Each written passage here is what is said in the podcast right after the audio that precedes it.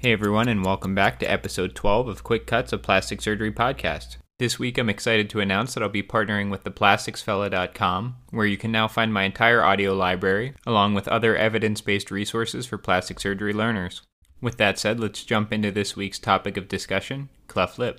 We'll start with a review of embryology and anatomy to describe how cleft lips occur.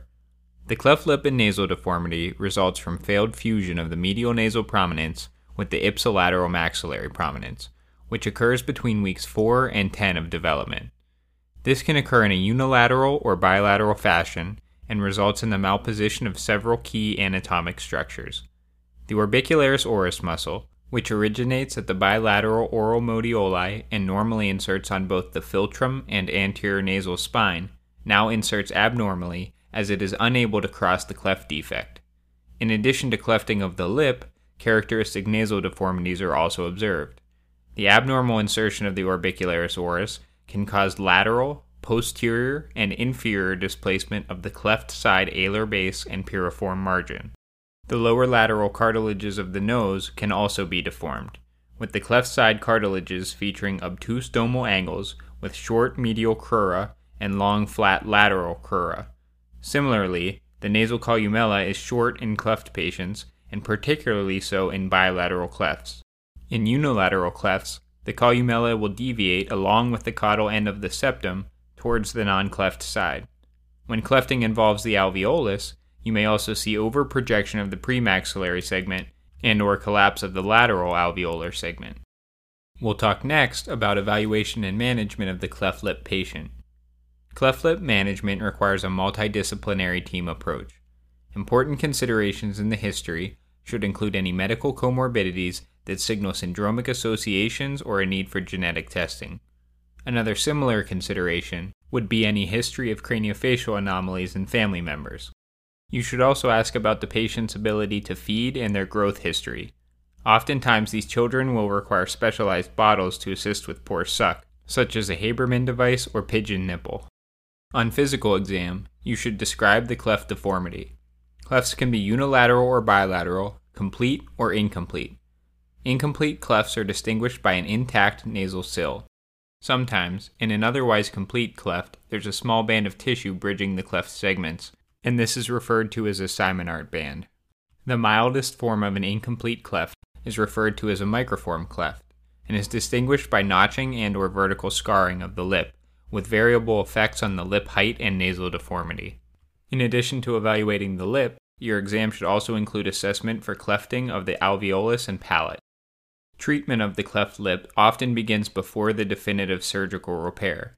Pre-surgical molding, sometimes referred to as infant orthopedics, has become an increasingly popular method of narrowing the cleft and optimizing the position of the lip, alveolus, and in some cases nostrils prior to surgery. This can be accomplished using several techniques. The most popular of these is nasoalveolar molding, or NAM, which is a passive molding device. Although it requires frequent adjustments, it has the benefit of simultaneously molding the nose along with the lip and alveolus. Lip taping is an alternative but less frequently used option for passive molding. Active molding can also be performed with the use of a Latham device, and while this produces changes more rapidly, there are some concerns regarding negative impact on maxillary growth. One of the drawbacks to pre-surgical molding is that it's time intensive, requiring frequent visits and access to clinicians with expertise in infant orthodontics. If these requirements are prohibitive for a patient, surgical lip adhesion can be performed as an alternative to the molding devices. Lip adhesion involves a preliminary repair of the skin and muscle prior to the definitive repair. The aligned soft tissues then help to shape the alveolus. The definitive cleft lip repair, known as cheiloplasty, is commonly performed between 3 and 6 months of age. There are numerous techniques described for repair of both unilateral and bilateral clefts, and detailed descriptions are beyond the scope of today's podcast. Modern techniques for unilateral repair typically fall into the category of either rotation advancement or geometric style repairs. In both unilateral and bilateral lip repairs, goals of surgery include restoring lip symmetry and height, restoring normal nasal anatomy, and restoring muscular continuity. Surgical adjuncts to lip repair, which can be performed simultaneously although not mandatory, may include primary cleft rhinoplasty and or gingivoperiostoplasty. Postoperative care may involve lip taping and or nasal stents. Elbow immobilizers should also be used to keep the patient's hands out of their mouth. Complications of lip repair may include dehiscence of the lip, bleeding, and infection. And in bilateral repairs, ischemia of the prolabial segment may also be possible. And that ends our discussion on cleft lip.